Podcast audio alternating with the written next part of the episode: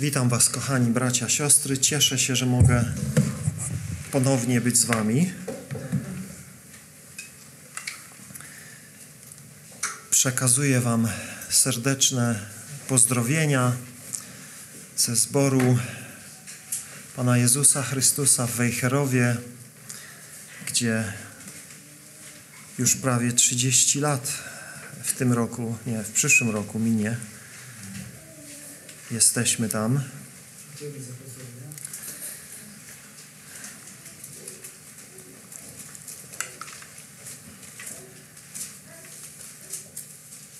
Ja powiem szczerze, yy, chyba pierwszy raz biorę udział w takim nabożeństwie. Wiedziałem, że takie rzeczy się dzieją na świecie, natomiast yy, nigdy nie miałem okazji być yy,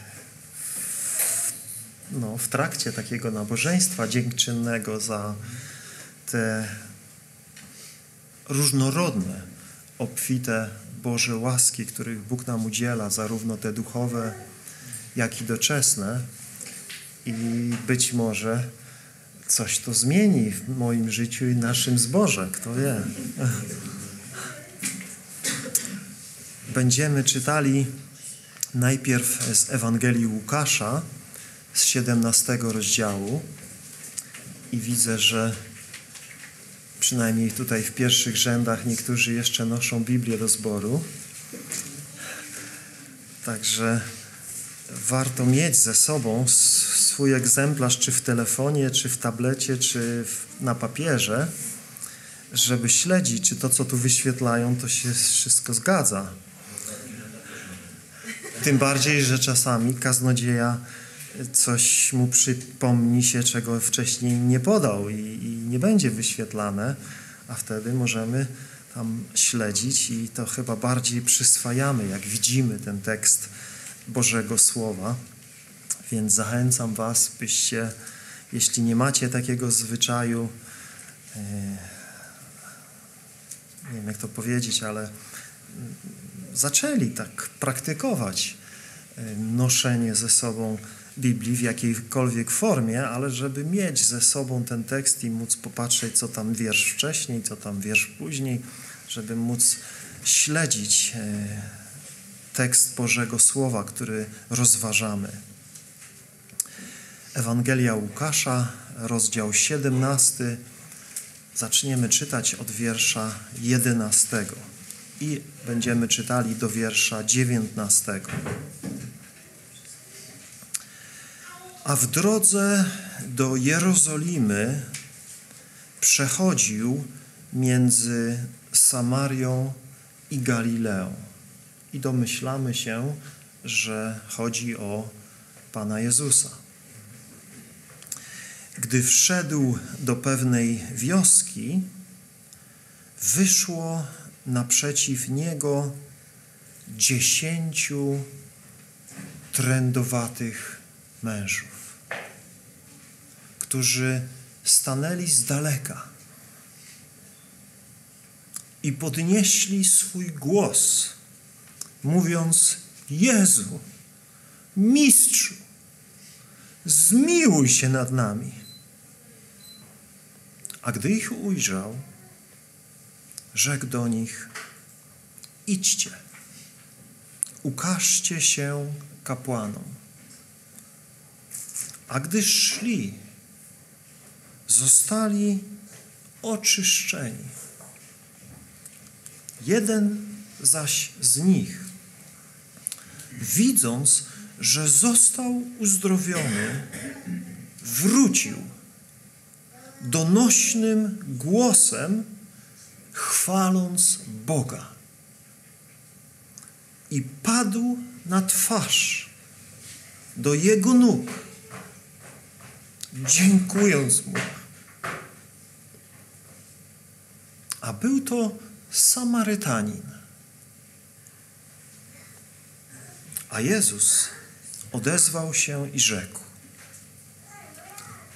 Czyż nie dziesięciu zostało oczyszczonych? A gdzie jest dziewięciu? Czyż nikt się nie znalazł, który by wrócił i oddał chwałę Bogu. Tylko ten cudzoziemiec? I rzekł mu, wstań, idź. Twoja wiara Cię uzdrowiła. Oto krótka, zwięzła, prawdopodobnie dobrze nam wszystkim znana historia, którą przeczytaliśmy w niecałe dwie minuty. Czytając po raz kolejny dobrze nam znane historie, możemy łatwo zlekceważyć ich cenne przesłanie. Za każdym razem, gdy otwieramy Boże Słowo, prośmy o oświecenie naszych umysłów przez Ducha Bożego, aby wyraźnie słyszeć Jego głos i za każdym razem czerpać z bogactwa Bożego Słowa, nawet jeśli czytaliśmy je już dziesiątki razy. Zauważmy, gdzie to wydarzenie miało miejsce. Między Samarią a Galileą. A więc z jednej strony na granicy rodzinnych stron Pana Jezusa, gdzie Jezus dorastał, gdzie wychowywał się.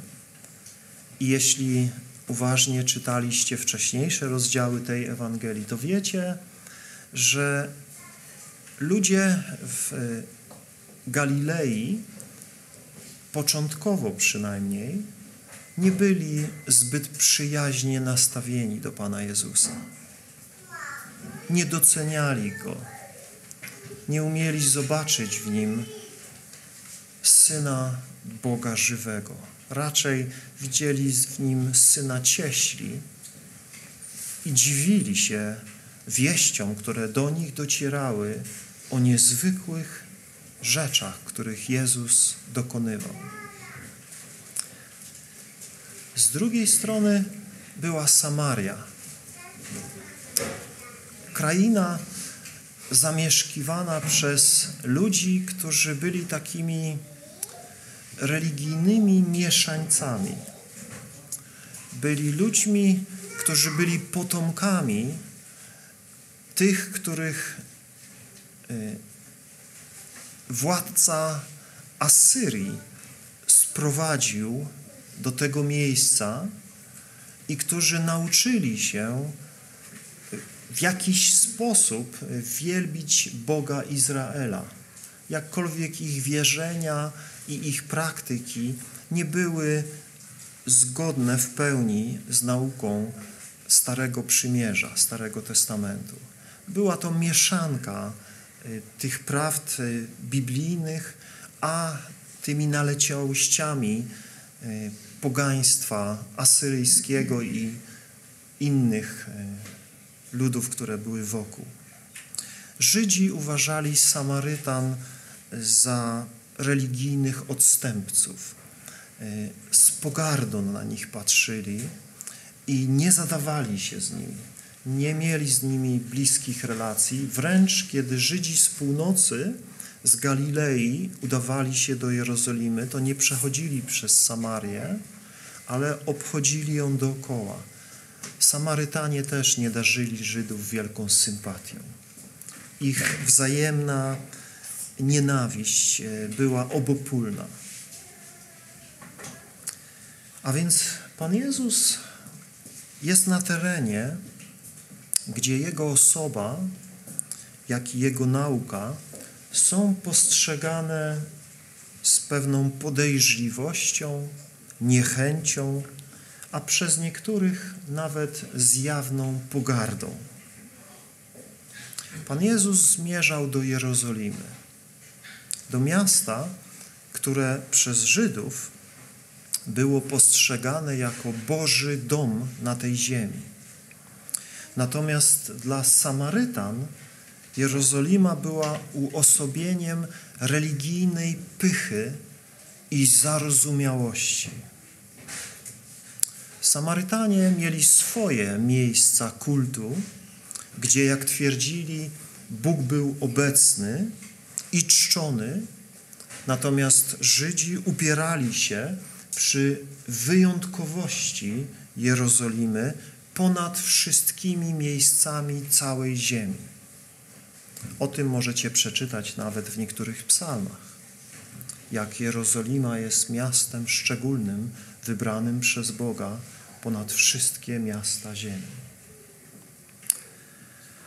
I w takim oto nieprzyjaznym miejscu Jezus, otoczony gronem swoich uczniów, wstępuje do pewnej wioski, której nazwy nawet nie znamy. I tam, w tej wiosce, wychodzi naprzeciw niego żałosna grupa ludzi.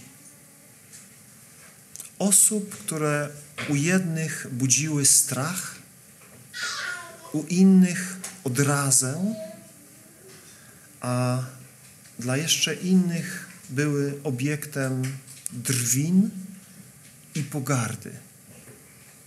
Trędowaci. Jeśli wiemy coś na temat trądu, to wiemy, jak tragiczne było położenie osób dotkniętych tą chorobą. Trąd jest jedną z najstarszych znanych chorób zakaźnych skóry i nerwów, układu nerwowego. Wywoływane, trąd jest wywoływany przez groźną bakterię i występuje w dwóch postaciach. Pierwsza odmiana jest bardzo zaraźliwa, a jej objawy to duże, guzowate e, krosty na całym ciele. Druga odmiana jest mniej zaraźliwa, ale bardziej niebezpieczna dla chorego. W pierwszej fazie tej choroby pojawiają się plamy na skórze, a następnie człowiek stopniowo traci czucie. Na, na, na początku w palcach rąk, później nóg e, i, i w ogóle przestaje cokolwiek czuć. W rezultacie, kiedy się skaleczy, e, nie odczuwa tego, dochodzi do zakażenia, czy się oparzy. Zranienia ulegają infekcji i ciało człowieka zaczyna gnić, wydając e, bardzo nieprzyjemny zapach. Jeśli trąd jest nieleczony, prowadzi do zwyrodnień, deformacji i w końcu utraty różnych części ciała. W wyniku zachodzących procesów gnicia odpadają fragmenty twarzy najpierw, nosa, uszy, brody. Makabryczny widok zdeformowanych tą chorobą ludzi budzi bardzo różne reakcje. Od współczucia po odrazę. Dzisiaj trąd jest nadal obecny w ubogich częściach świata, zwłaszcza w Afryce i w Azji. Dokładna liczba chorych nie jest znana, natomiast szacuje się, że każdego roku przybywa ćwierć miliona nowych przypadków zarażenia trądem. Każdego roku 250 tysięcy ludzi zostaje zarażonych tą straszną chorobą. W czasach Pana Jezusa trędowaci byli wykluczeni z normalnego życia społecznego. Musieli opuścić swoje rodziny, żyć w odosobnionych koloniach dla trędowatych, daleko poza osadami, często w w pobliżu wysypisk śmieci, które dla wielu z nich były jedynym pożywieniem. Jedli ze śmietniska. Wielu religijnych ludzi uznawało trąd za boską karę, za grzechy, Więc jeśli ktoś zachorował na trąd, to domniemano, że jest jakimś strasznym grzesznikiem, skoro Bóg pokarał go tak straszną chorobą. Co jeszcze bardziej pogłębiało odtrącenie ludzi dotkniętych tym cierpieniem. Zgodnie z prawem zapisanym w trzeciej księdze Mojżeszowej, w trzynastym rozdziale, trędowaty, który miał na sobie taką zarazę, musiał nosić rozdarte szaty, chodzić z odkrytą głową i miał zasłaniać swoje usta i wołać: Nieczysty, jestem nieczysty. Przez wszystkie dni trwania jego choroby był uznawany za nieczystego i miał mieszkać z dala od zdrowych ludzi. Ewangelista Łukasz mówi nam o grupie dziesięciu trędowatych, którzy w jakiś sposób usłyszeli dobrą nowinę o Panu Jezusie, o Jego cudownej mocy uzdrawiającej każdą, choćby najgorszą chorobę i o Jego miłosierdziu dla chorych i cierpiących. Wyobrażacie sobie, jaka nadzieja musiała zrodzić się w sercach tych ludzi, kiedy słyszeli, że jest ktoś, kto się ich nie brzydzi, kto, kto się ich nie boi, kto ich nie unika, kto może im pomóc. Jest ktoś, kto może im pomóc wrócić do normalnego życia, do, do zdrowia, do domu, do bliskich, do pracy. Ale jak go znaleźć? Jak w ogóle zbliżyć się do niego, kiedy nie wolno w ogóle podchodzić, kiedy się jest trędowatym do, do, do, do zdrowego człowieka? Często wokół Jezusa gromadziły się tłumy i nie do pomyślenia była obecność trędowatych w tłumie. Co byście uczynili na ich miejscu? Tych dziesięciu nieszczęśników dowiedziało się, że Jezus przechodzi tą odludną drogą między Galileą a Samarią, z dala od tłumów, które normalnie otaczały go w większych skupiskach ludzkich. I to była ich życiowa okazja.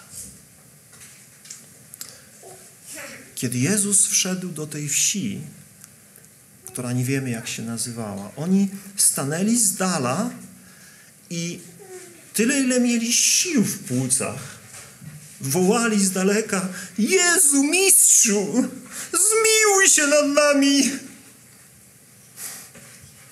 Krzyczeli z daleka w swoim bólu, w swoim odrzuceniu, w swoim cierpieniu. Mistrzu, zmiłuj się nad nami, zmiłuj się nad nami, zobacz, gdzie my jesteśmy. Kochani, weźmy sobie do serca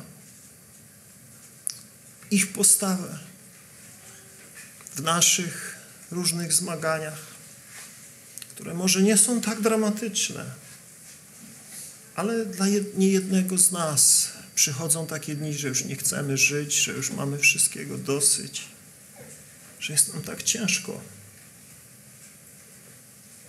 Bez względu na powagę Twojego problemu, bez względu na to, że inni nie mogą albo nie chcą Ci pomóc, jest ktoś, do kogo zawsze możesz się zwrócić. Jest miłosierny Zbawiciel, który może Ci pomóc.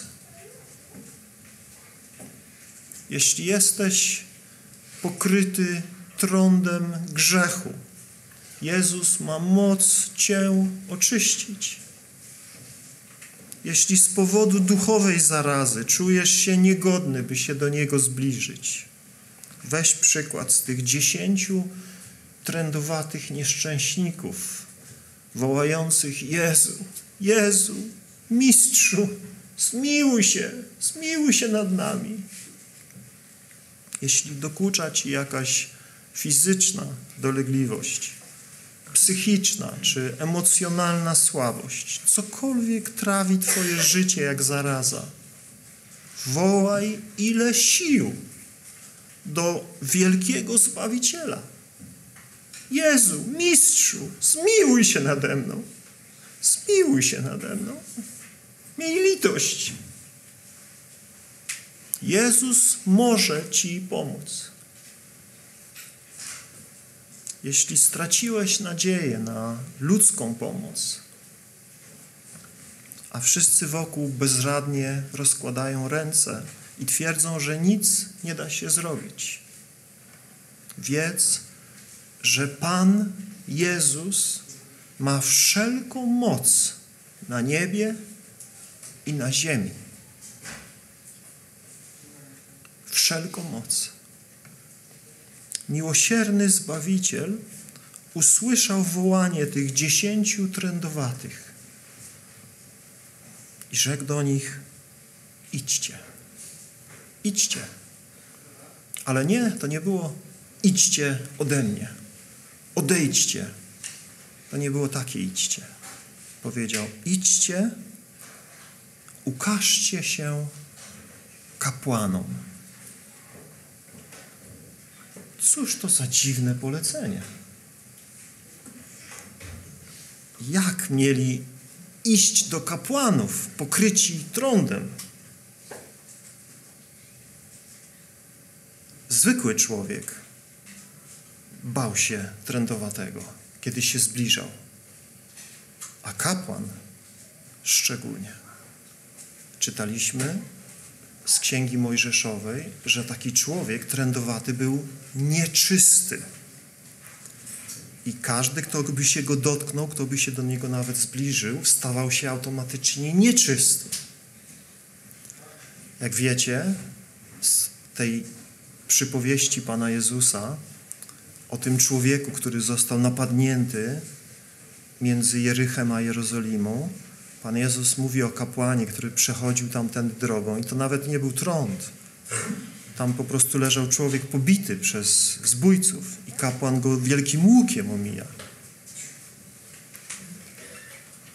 A Jezus tutaj do nich mówi: idźcie, ukażcie się kapłanom. Wiecie, kiedy człowiek miał się ukazać kapłanom?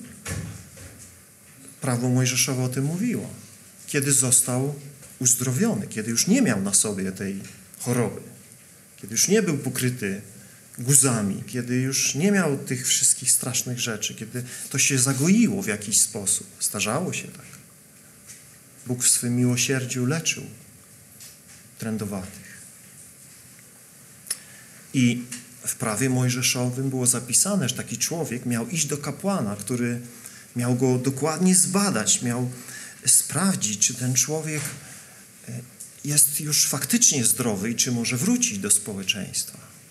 Ale tutaj ci ludzie nadal są pokryci trądem. Jezus do nich mówi tylko: idźcie, ukażcie się kapłanom, tak jakbyście byli zdrowi. Ha. Dziwne. Czy Jezus nie mógł po prostu wypowiedzieć uzdrawiających słów, wyciągnąć swojej ręki?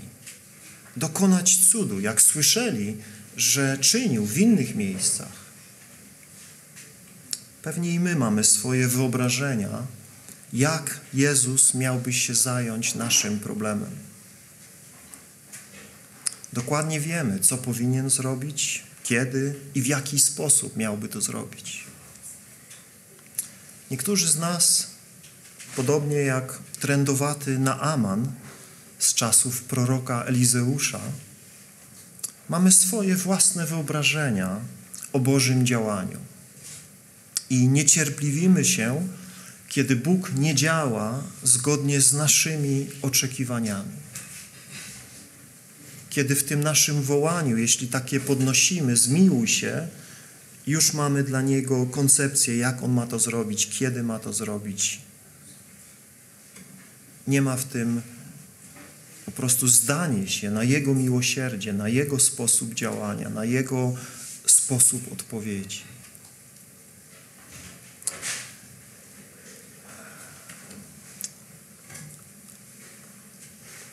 Prawo mojżeszowe, tak jak powiedziałem, nakazywało uzdrowionym, trędowatym udać się do kapłana, aby ten mógł stwierdzić, czy rzeczywiście nastąpiło uzdrowienie i ogłosić publicznie, że taki człowiek znów jest czysty, wolny od choroby, wolny, by wrócić do normalnego życia w społeczeństwie.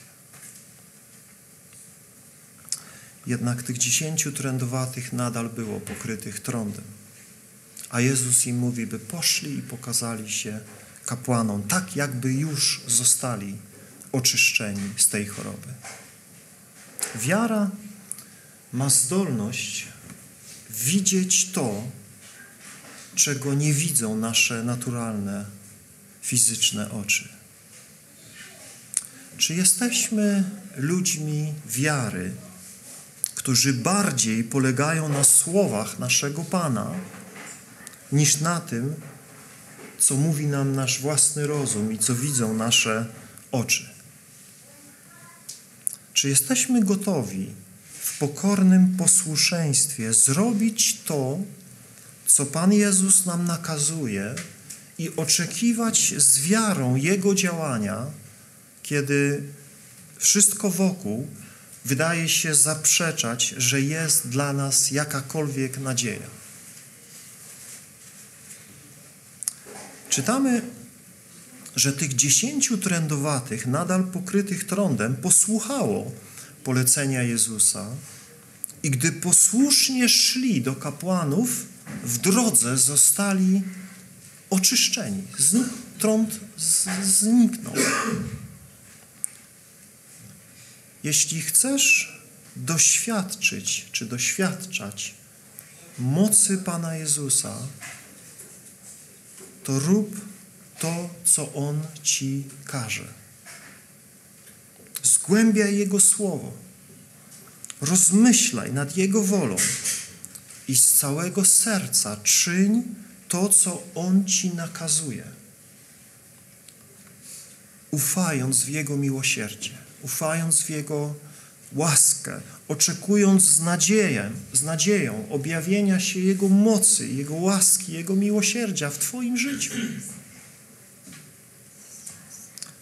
Dziesięciu trędowatych posłuchało się polecenia Jezusa i gdy szli do kapłanów w drodze, zostali oczyszczeni. Zniknęły te odrażające krosty, skóra być może się wygładziła, być może pojawiły się palce czy części twarzy, które odpadły. Wyobrażacie sobie, co, co musiało pojawić się w ich sercach? Koniec życia na śmietnisku. Mogą wrócić do domu, do żon, do dzieci, do mężów, do pracy. Jeden z uzdrowionych trędowatych, widząc, że został uzdrowiony, zawrócił i pognał z powrotem do Jezusa donośnym głosem ze wszystkich sił na cały głos, chwaląc Boga. I padł na twarz do nóg Jezusa, dziękując Mu. Leżał u stóp Jezusa ze łzami wdzięczności i wołał, dzięki Ci, Panie Jezu, dzięki Ci, dzięki, dziękuję Ci. Jest to piękna, wzruszająca scena. Spada kurtyna, wszyscy biją brawo, wycierają ze wzruszenia oczy i udają się na obiad. Nie, to jeszcze nie koniec. Nie koniec. Jezus patrzy na tego uzdrowionego człowieka i mówi do niego: Czyż nie dziesięciu zostało oczyszczonych? A gdzie jest dziewięciu? Czyż Nikt się nie znalazł, który by wrócił i oddał chwałę Bogu, tylko ten cudzoziemiec? Gdyż wiersz 16 mówi nam, że to był Samarytanin. Wygląda na to, że pozostali byli Żydami. A ten Samarytanin, ten religijny, niedouczony, który ma pomieszane w głowie religijnie, ze wszystkich sił wielbi Boga i dziękuję Jezusowi. Pan Jezus mówi, zaraz, było dziesięciu, a jest tylko jeden, który dziękuje Bogu. Na dziesięciu, którzy otrzymali taki dar od Boga, tylko jeden się znalazł, który dziękuje i to jeszcze Samarytanie. A gdzie reszta? W słowach Pana Jezusa wydaje się być coś więcej niż tylko zdziwienie. Pan Jezus jest oburzony. Oburzony, że z dziesięciu uzdrowionych z najstrasz... jednej z najstraszniejszych chorób tylko jeden dziękuję Bogu. Tylko jeden przychodzi, by podziękować Bożemu Synowi, który dokonał dla niego tak wielkiego cudu. Pozostali nie wiemy, gdzie pobiegli. Może od razu do swoich domów, może od razu do swoich żon, może od razu do, do znajomych powiedzieć, co się stało, ale nie pomyśleli, żeby wrócić i podziękować Jezusowi. Życie tych ludzi zostało dramatycznie odmienione. Otrzymali cudowny dar powrotu do radosnego, owocnego życia i nie wrócili, aby podziękować temu, który tak ich ubłogosławił. Czy zdajemy sobie sprawę, jak poważnie Bóg traktuje naszą wdzięczność lub jej brak? Pozwólcie, że podsumowując tę ostatnią scenę z naszej dzisiejszej historii, bardzo pobieżnie dotknę kilku innych miejsc Bożego Słowa, aby przypomnieć nam, odświeżyć, jak istotna jest nasza postawa wobec objawów Bożej dobroci w naszym życiu. Otwórzcie proszę list do Rzymian, pierwszy rozdział i przeczytajmy wiersze od 18 do 21. Albowiem gniew Boży z nieba objawia się przeciwko wszelkiej bezbożności i nieprawości ludzi, którzy przez nieprawość tłumią prawdę, ponieważ to, co o Bogu wiedzieć można, jest dla nich jawne, gdyż Bóg im to objawił. Bo niewidzialna Jego istota, to jest wiekuista Jego moc i bóstwo, mogą być od stworzenia świata oglądane w dziełach i poznane umysłem, tak iż nic nie mają na swoją obronę. Dlatego, że poznawszy Boga, nie uwielbili Go jako Boga i nie złożyli Mu dziękczynienia, lecz znikczemnieli w swoich myślach, a ich nierozumne serce pogrążyło się w ciemności. Zauważmy, że ludzka degradacja i nikczemność są bezpośrednim rezultatem odrzucenia powszechnego objawienia mocy i chwały Boga w otaczającym nas stworzeniu.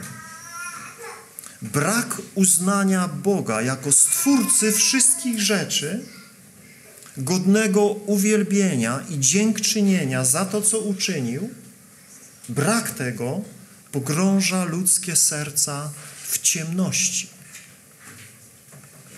To jest bardzo poważna sprawa. Otwórzmy list do Efezjan, piąty rozdział. I przeczytajmy cztery wiersze z początku tego rozdziału. Efezjan, piąty rozdział od pierwszego wiersza. Bądźcie więc naśladowcami Boga jako dzieci umiłowane. A więc tutaj, w odróżnieniu od słów z listu do Rzymian, Paweł kieruje się do wierzących. Tam mówił o ludziach tego świata, którzy nie widzą chwały Boga w stworzeniu, czy nie chcą jej widzieć, bo mówi, że świadomie tłumią prawdę. Oni gdzieś tam mają przebłyski, że to może być jakiś osobowy Bóg, który to wszystko zrobił, a dla niektórych jest to oczywiste, że to niemożliwe, żeby taka harmonia powstała z wybuchu i z chaosu, ale tłumią prawdę, nie chcą przyjąć prawdy i mają problem, żeby uznać Boga i podziękować Mu za to, co uczynił. Tutaj natomiast Paweł zwraca się do wierzących. Mówi, bądźcie naśladowcami Boga jako dzieci umiłowane. I chodźcie w miłości, jaki Chrystus umiłował was i siebie samego wydał za nas jako dar i ofiarę Bogu ku miłej wonności.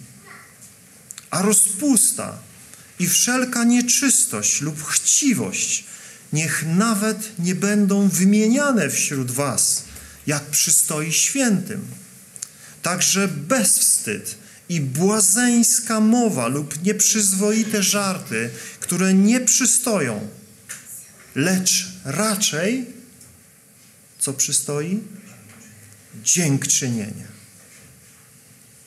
Pierwszych trzech rozdziałach tego listu apostoł Paweł mówi o darze nowego życia w Jezusie, o obfitości Bożej łaski i Jego darów dla nas, ludzi, którzy dzięki Jego miłosierdziu nad nami staliśmy się Bożymi dziećmi. Nie zasłużyliśmy, niczego w zamian Mu nie daliśmy, czego by On nie miał, czego by potrzebował, ale w swoim bogactwie łaski i miłosierdzia adoptował nas na swoje dzieci.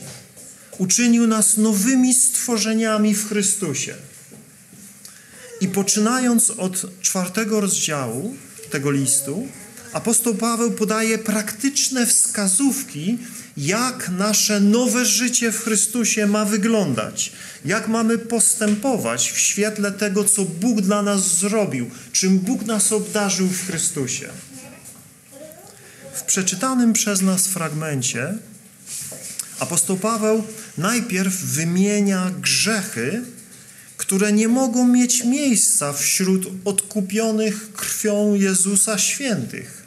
Rozpusta, nieczystość, chciwość, bezwstyd, błazeńska mowa, jakaś niedorzeczna gadanina, nieprzyzwoite żarty,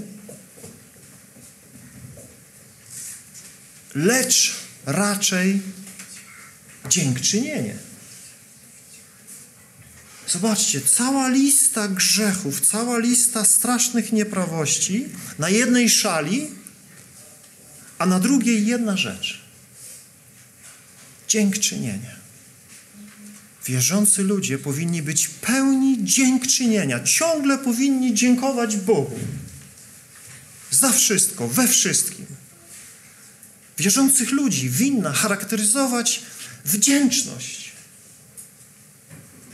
Zauważmy, jak ciężkiego kalibru są tu wymienione grzechy. A przeciwstawione im jest wdzięczne serce, które dziękuje Bogu. Czy to możliwe, że rozpusta jest jakoś związana z brakiem dziękczynienia? Jeśli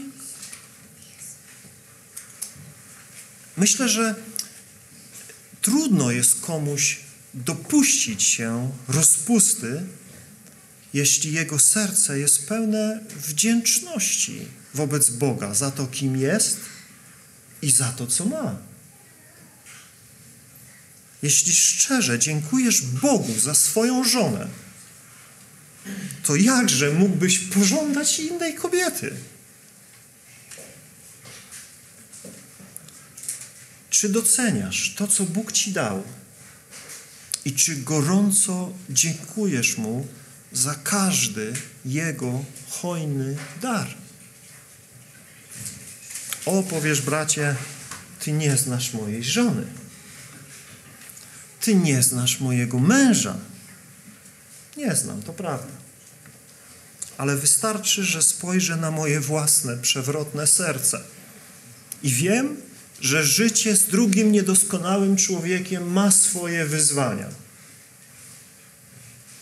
Życie w samotności też ma swoje wyzwania. Życie jest pełne wyzwań.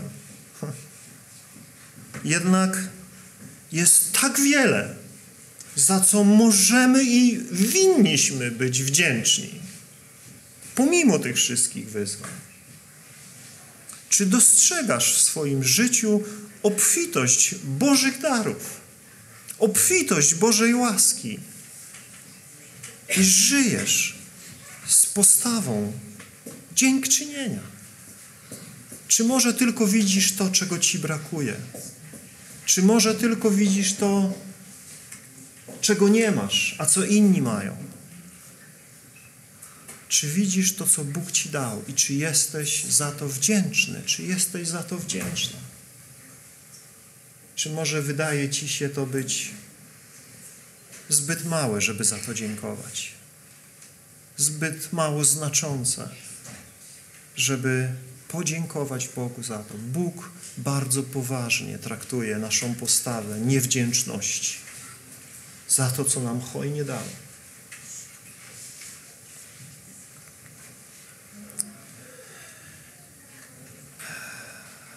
Kiedy nie doceniasz tego, co masz, to gdzie biegną Twoje myśli? Do tego, co nie jest dla Ciebie. Do tego, czego Bóg Ci nie dał. I zaczynasz pożądać tego, czego Bóg Ci odmówił. Zaczynasz wyobrażać sobie, że to Ciebie zaspokoi. Gdybyś to miał, to byś był szczęśliwym człowiekiem. A że nie masz, no to jak, że możesz być szczęśliwym człowiekiem, wdzięcznym człowiekiem. Ja pamiętam, jako młody chłopak, ojejku, wyobrażałem sobie, że jak sobie kupię magnetofon kasetowy, to będę najszczęśliwszym na świecie. Bo miałem szpulowy. Niektórzy nie wiedzą, o czym ja w ogóle mówię. Były taśmy na szpuli były kiedyś. Mama miała taki szpulowy. Nie mieliśmy telewizora, babcia miała telewizor, koledzy mieli telewizor, ale czarno-biały miał. Gdybym miał kolorowy telewizor, to byłoby super. Dwa programy mógłbym oglądać w kolorowym telewizorze. Myślałem, że jak znajdę wreszcie jakąś dziewczynę, która mnie pokocha i którą ja pokocham, ale będę szczęśliwy. Hmm. Ileż to rzeczy wydawało mi się, że dadzą mi szczęście. I wiele z nich nigdy nie osiągnąłem, ale niektóre udało mi się.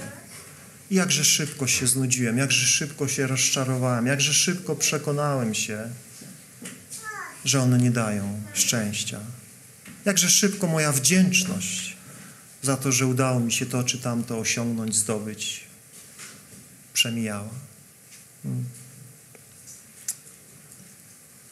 W listach apostolskich znajdujemy powtarzające się wezwania do nieustannego dziękczynienia, które wyrasta z żywej wiary, doceniania Bożej dobroci i skupiania się na tym, co naprawdę jest ważne, na tym, czego dokonał dla nas dobry Bóg. Przeczytajmy na koniec jeszcze kilka wierszy z tych apostolskich wezwań. I niechaj Duch Święty zapieczętuje je w naszych sercach, abyśmy byli ludźmi, którzy zawsze, we wszystkim dziękują Bogu, doceniają to, co Bóg nam dał, to, co Bóg czyni w naszym życiu i to wszystko, co jeszcze uczyni. To wszystko, co nam zapowiedział.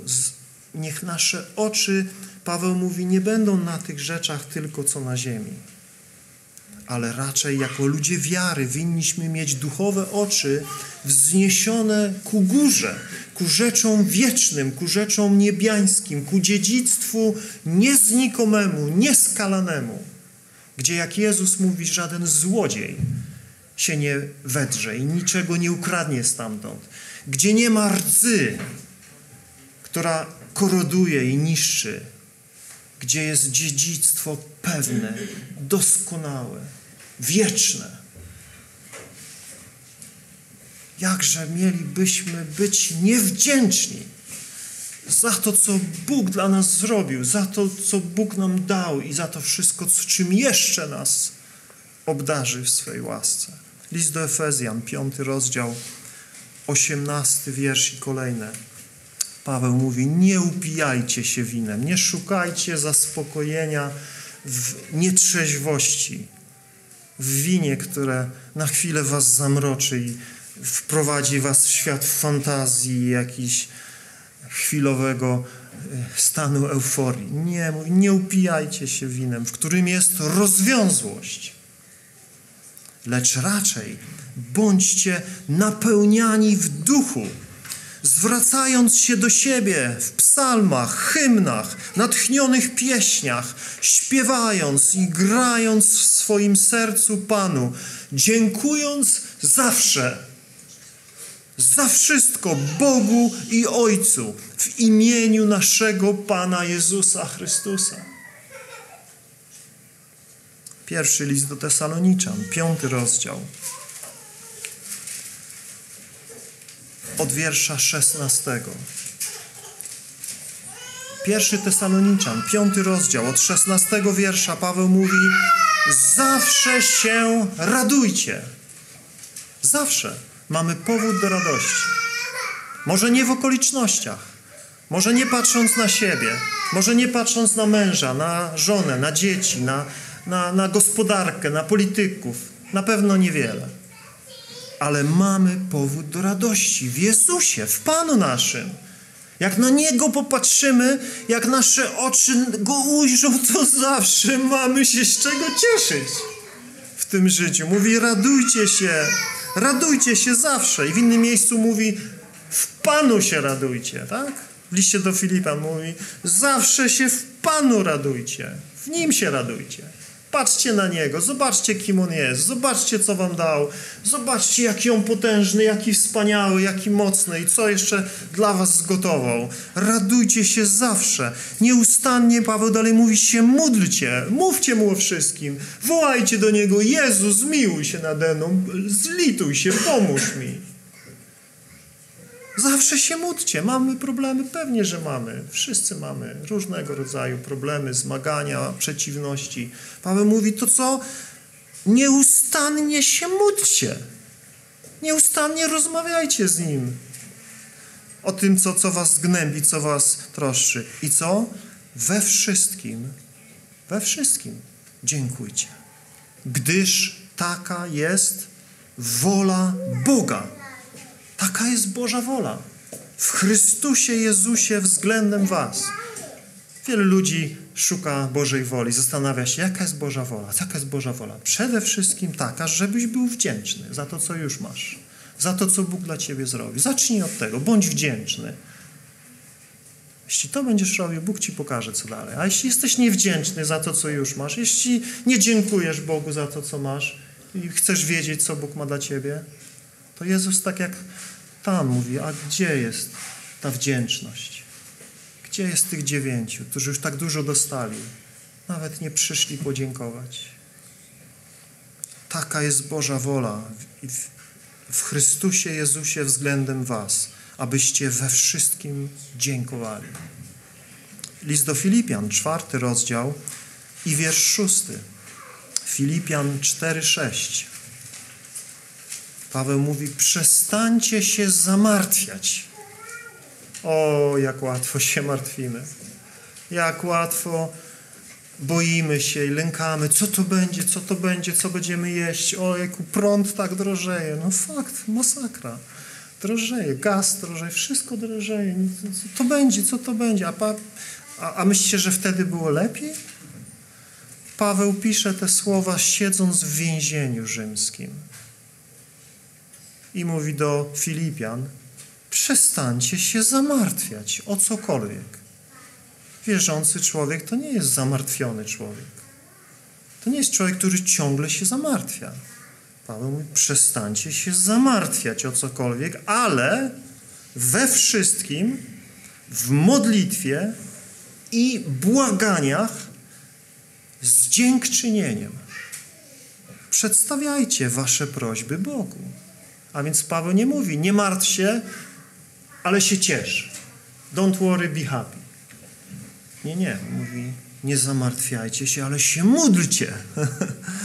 ale błagajcie Boga i dziękujcie Mu. Przedstawcie Mu wszystkie wasze prośby. I dalej obiecuje, jaki będzie cudowny rezultat. Ci, co mają Biblię, mogą sobie sprawdzić. A reszta musi w domu. Mam nadzieję, zapamiętacie i zajrzycie, jakie tam wspaniałe obietnice. Ostatni fragment. List do Kolosan, trzeci rozdział. Siedemnasty wiersz. I wszystko, wszystko, wszystko, wszystko. Kolosan 3,17. Wszystko, cokolwiek robicie, w słowie lub w czynie, róbcie w imieniu Pana Jezusa, tak jakby to Jezus robił. Róbcie to, co Jezus by robił. Wszystko. Tak mówcie jak Jezus i tak postępujcie jak Jezus, dziękując przez Niego, dziękując przez Jezusa Bogu Ojcu. Amen. Powstańmy, kochani, jeszcze pomódlmy się, rozważając to, co dzisiaj Bóg mówi do naszych serc.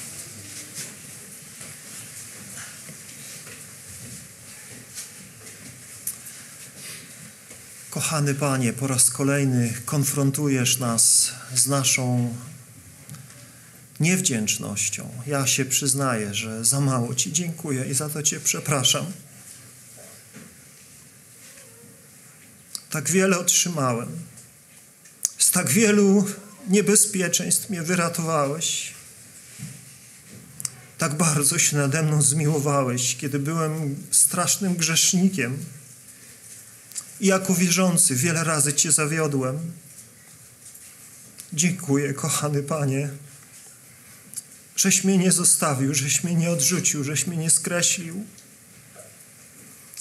ale okazałeś mi wielką łaskę i wciąż mi okazujesz ją. Żyję dzięki Twojej łasce. To, kim jestem, co mam,